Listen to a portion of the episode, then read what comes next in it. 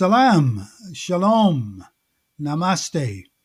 This is uh, Naim Abdurrafi, and you're listening to uh, Memoir uh, Workshop Podcast.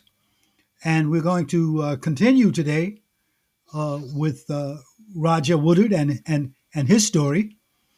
But um, be, before we get to his story, let me tell you a bit of my story, which is what this podcast is all about. It is a piece of a writer's workshop that um, uh, anyone can participate in. And the, the idea of the workshop is okay, first of all, you don't need to be a writer, okay? All right. But uh, you, you, might want to participate uh, because uh, one of our objectives is that as a group, we will uh, uh, produce a, a best selling novel, at least one. Okay? At least one. And we will share the proceeds. Okay? Uh, and uh, who knows what happens at, the, at you know after that and because the process is people telling stories um, that's the process by which we get get get get a get a novel shaped up uh, because that is our process. Those telling stories, like Roger, will their stories uh, will eventually uh, shape themselves into a memoir. Okay, so what you can do is take a look at my website. Uh, it's uh, 607 206 9720.com. 607 206 9720.com. And you'll get a clearer picture of what, what we're talking about here. Uh, we haven't started yet, but uh, you know, with the, with the, with the workshop, and, and it can be accessed by way of Zoom, and and, and by way of Facebook, uh, and and and in person, as a matter of fact. Okay, so we're going to get going uh, with with Roger. And uh, Roger, are you there?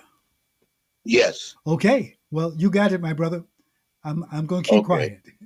All right. Thank you. Mm-hmm. Uh, I believe I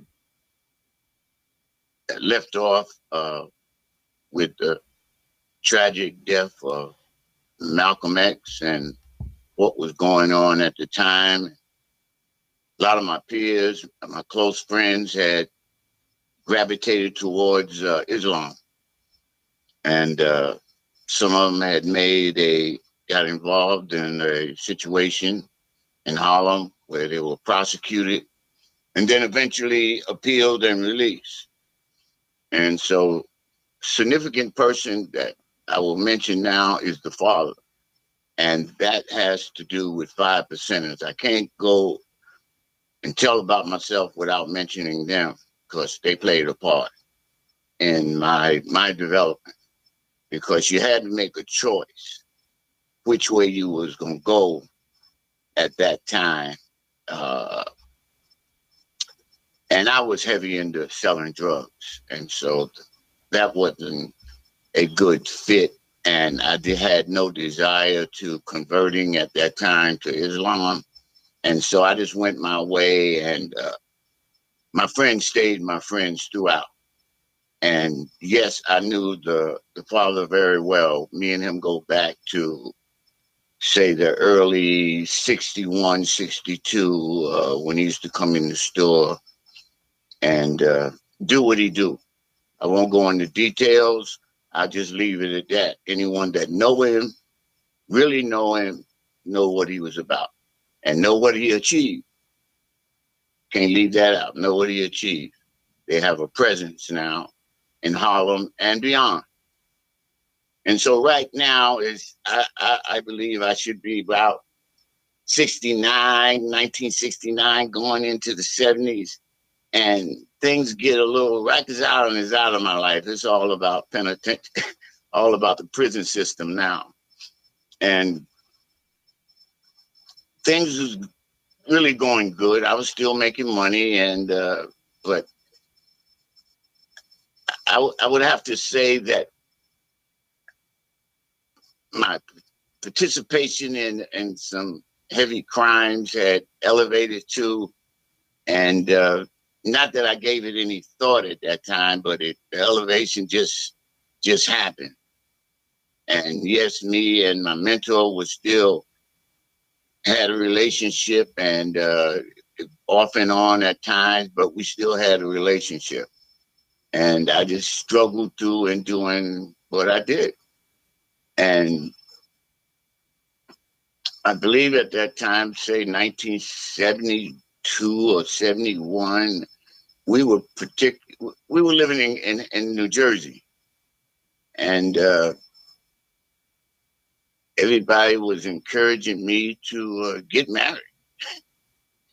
you know, uh, uh, my partner's uh, wife, may she rest in peace, uh, Yvonne, was the, the main person that was trying to encourage me, Roger, settle down, get a, get a wife. And so she orchestrated uh, my marriage in, a sense. And uh, I'm I'm still with that lady. I'm still in her life. She's still in my life. You know, after almost 60 years, I guess, somewhere in that area, five decades. Anyway, uh, sometime after marriage and we settle in, uh, I get a call from Trenton, New Jersey. And Trenton, New Jersey was one of my earliest spots that I worked as uh, a distributor and heroin, cocaine, and whatnot. And uh, you get to meet the young ladies, street ladies, by the way. And I get a call about, and she explained to me that a certain person had come into a lot of money. And uh, at that time, uh, you say 72, 40 grand is a sizable amount. And that, that got not that got my attention. And uh, I knew I needed another party to uh, execute this this thing, this plan, and uh, I searched for an individual. My main, uh, the main individual that I searched for, I couldn't find. So I wind up taking one of the guys out of the project, St. Nicholas Projects. And uh, we wind up wasting eight years in state prison system in, in New Jersey because of that situation, uh, uh kidnap for ransom. And uh, my stay in uh, state prison there was uneventful other than the fact that we were from New York and really didn't have no homies. And I realized or I found out later on during the process of pre-trial and everything that the individual that I picked to go down into Jersey and execute this was illiterate. He couldn't read. He could not read. All right, for that matter. But he disguised it so well that I would never know that he couldn't read. Nobody asks for a resume when you're on the street. You just take it for granted that somebody could read. And right, but he couldn't. And may rest in peace, Joseph Tyson. He's, he's passed, long past. And so my time was spent babysitting him as we went from prison to prison. First of all, pre-trial and all this and all that.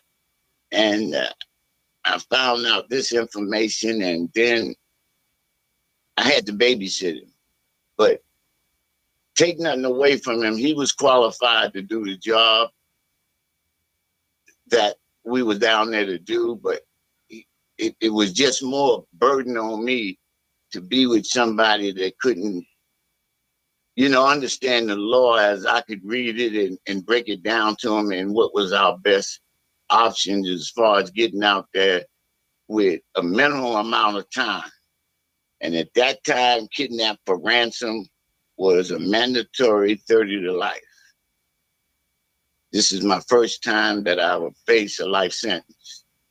And that's what kidnap for ransom carry in the state of New Jersey. And so we stayed down there two years in the county jail, 96 Cooper Street. I don't think it's there anymore. It was old when I was there, so I know it's probably torn down now. But we stayed two years in there with riots, had a riot and uh, accused me of trying to burn the county jail down. And I mean, I was I was just young, still young and wild. And uh, and that happened because of no medical attention was given to one person that was in uh, serious pain. I, I, don't know what it was. And if he was in the system then, they really didn't care too much about you. And uh, we start burning the place down. And uh, it turned into a riot in 96 Cooper Street at that time. Uh, eventually, they got back control of the county jail, and uh, now they wanted to prosecute us for arson and starting a riot and whatnot. And everybody, this is when I was interviewed by a, a lieutenant in 96 Cooper Street, and he told me exactly what everybody was saying that they said that Roger Woodard, Joseph Tyson was responsible for everything. We started, you know, everything. And this is the lieutenant is telling me this. And he kind of warned me at that time that listen, you need to just focus on your case and stay out the political issues of this county jail here and try to get your you and your crime here out of here. So, you know, after two years in the county jail, they know you and know what you're about. And they, they knew my record they knew that I wasn't really uh, uh, what can I say? I wasn't I wasn't nowhere near political, you know, but I was changing. My ideology was changing, you know, and uh, I just couldn't take and stand by and see uh, injustice in front of my face. I would speak up. And that has been me ever from that point on. I didn't even know I had that in me. But it, it was it was a serious ride. It was a serious ride. Some of the officers got hurt. But at the end, they waved it off and said once they got control of the institution back and uh, found out what what what started all this and that's what they choose to do just forget about it. Nobody was prosecuted but i was given a stern warning that if anything i mean anything happened again in that institution they was to come after me and my crime partner and so I just refocused myself and paid attention to uh, me and my partner, my crime partner's case. And eventually we got out of there with, I believe, eight years. It was eight years we had to do. And uh, on a plea bargain, uh, the guy that we uh, actually uh, snatched, uh, he was a gangster, a wannabe gangster, and uh, his record had went back way before mine. And so, but he was the target. And actually, he didn't want to prosecute us, but they forced him to testify against us. But at the preliminary hearing, and he wouldn't identify us, and we thought they legally they should have let us go. Once he couldn't identify us at that preliminary, we should have been out of there going back to New York. But it wasn't like that. I mean, the court system, you get caught up in it.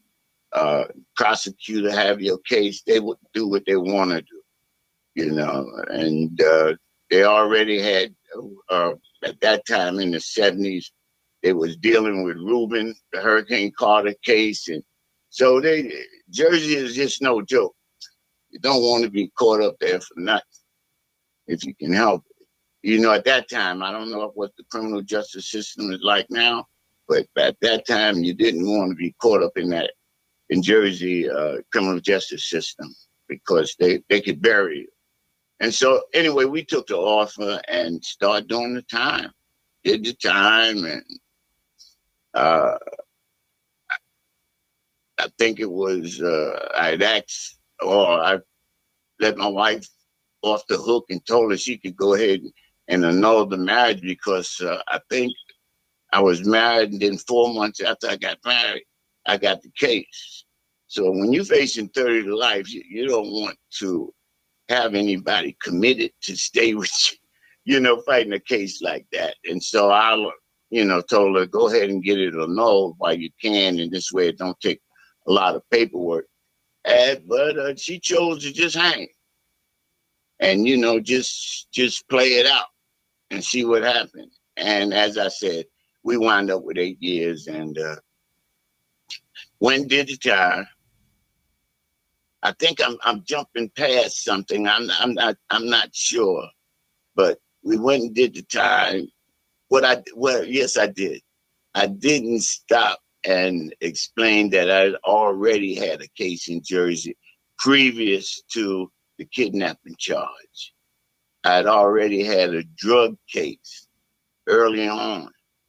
And so it was criminal justice or the prosecutors in New Jersey feeling that guys out of New York were moving into Jersey and in Trenton, New Jersey in particular, to move heroin and cocaine. And they really didn't want that presence down there. They didn't want us down there. And that's how it, it you know, I got so much attention the second time around when they got a shot at me. The first shot, I got two years for possession and distributing. And then later on, I believe at least a year to two years later, I come back and in that same court with the kidnapping. And so they really thought there was a movement going on with guys in New York, uh, you know, moving in and to New Jersey and into Trenton. But at Trenton at that time, predominantly, predominantly was a lot of Philadelphia guys were were were there already. But it didn't matter. It was just wide open for anybody. Anybody could really anybody could really go down there and make some money and uh, you know do their thing. It was wide up. Nobody had any control or dominance there. And so that's how that situation played out in, in, in Trenton, New Jersey at that time. And uh, we were successful in making a lot of money back down there. And I'm, I do not want to leave out nothing part of my life uh, and whatnot, but it, it has been a long and, uh, I mean, torturous journey. But I made them choices. You know, as time wore on and I became an adult, it was my choices. I made the choices to continue to do the things I did. And when I was released uh, from uh, that particular sentence, right? And now this is my, uh, I mentioned, I believe earlier that I caught the case in Queens when I got shot, shot in the head on Francis Lewis Boulevard. So that was my, that was my second now, that was my first highest felony when they claimed I was trying to run the police over. And that was Queens. And then come the kidnapping. So that was my second heaviest felony. I know what prompted me to move out of the state of California was the persistence of two things. One, that my my ex at that time, well, she wasn't my, she's still my wife, had encouraged me to move to California. And I resisted that. and uh, she left, and she came to California, uh, upset at me that I wouldn't take the opportunity to come and see what California was about because uh, all I knew in New York were criminals. You know, only opportunity I was gonna get was a consignment of drugs to put on the street. And I've been doing that pretty much all my life. In and out, coming back, always can get some work. And that work is always moving drugs. You know, so that that's that was the only opportunity that I seen at that time. I thought I was locked in to just that. But there were other opportunities. I just choose to take the easy way out and didn't want to participate in mainstream. I just thought that I wasn't, I don't think I was inadequate. I just didn't want to take the time to get into that. And it's nothing easy about it, but that's what I knew at the time. And I just wanted to continue. So my wife left and uh, came to California. And no sooner than she got no sooner than she got out here, she started campaigning to get me to come. I I don't refuse early on when she was still in New York or New Jersey that I wasn't going to California. But something happened during the course of that that during that time and it spooked me. You know, and I seen the truth in what she was saying. I was going back to jail. So whatever happened, I don't I don't really want to discuss that in, in, in, this segment, but it, it spooked me to the point where I just uh, left reliable triple C and came to California. And by the way, I was working. I did get a job in mainstream. I believe it was the Fortune Society or one of them uh, one of them groups were that were back there that dealt with ex-cons that got me this particular job with a company that's named Reliable Triple C, and they are huge right now. Still in New Jersey. I think they're still based in New Jersey. They were just a small one one facility company when I was there, working in working in the warehouse and and driving trucks. But uh, I worked there for two years, and it was time for my vacation. So once I took that vacation, and yes, I was still dealing drugs at the time, and that's when an incident happened that spooked me to come to California. So this was everything just seemed like it fell in place and it was time for me to give New York up. And that's what I did.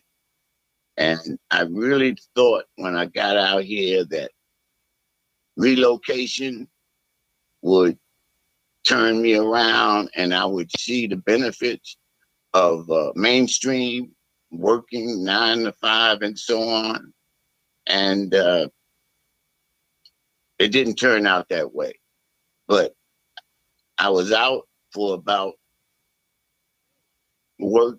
I was out for about five years before, and in them five years that I was at first in California, I got to know a lot of people. And once I felt the lay of the land, I started connecting with some, you know, street guys.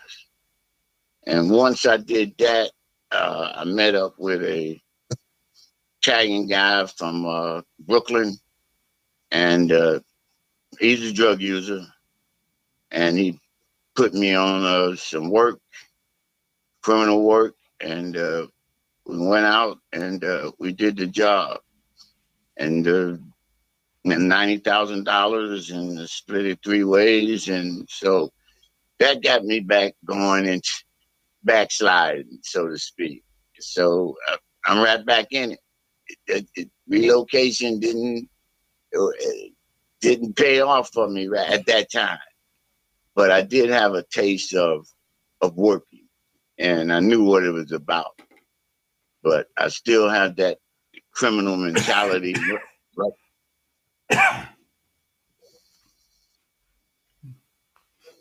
Go ahead. You all right? Oh, yeah, oh, yes. Yeah, I still had that criminal mentality running through me.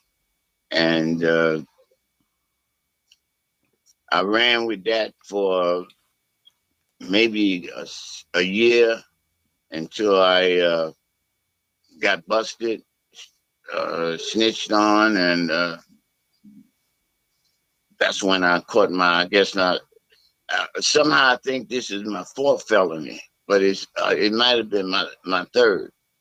And so uh, robberies and whatnot in the state of Cal- California. And the only benefit at that time, there wasn't 85%, and it was day for day. Do one, get one off, and so on and so on. And so I really, I think I got, I got seven years. And so you split it in half, that's three and a half years. But all that stuff adds up. You know, you you you pile up the years, and uh, it used to be my my thinking that I was the only uh, victim. Uh, I was the only one that was doing this time. no, you leave a lot of loved ones that's doing that time with you. You know, if they loved ones, they doing time with you because uh, it, that's how it is. You know, but normally everybody think the guy that commit the crime and he's doing the time and uh, uh, he's the only one being hurt. No, you you hurt a lot of people. You know, if you have a family, it impacts them. And I have been uh, doing this for a long time, so uh, with family, and so they had to endure along with me every time I, I, I stumped, every time I tripped and fall or a disaster came about, it, it impacted them. You know, they wouldn't, you know, we never talked about it. But as you uh, get older, you realize the damage that you you have done. But I, I'm I'm just glad that I was able to have the opportunity to somehow try to redeem myself before one minute. Mm-hmm. Uh, before uh, my parents passed away. And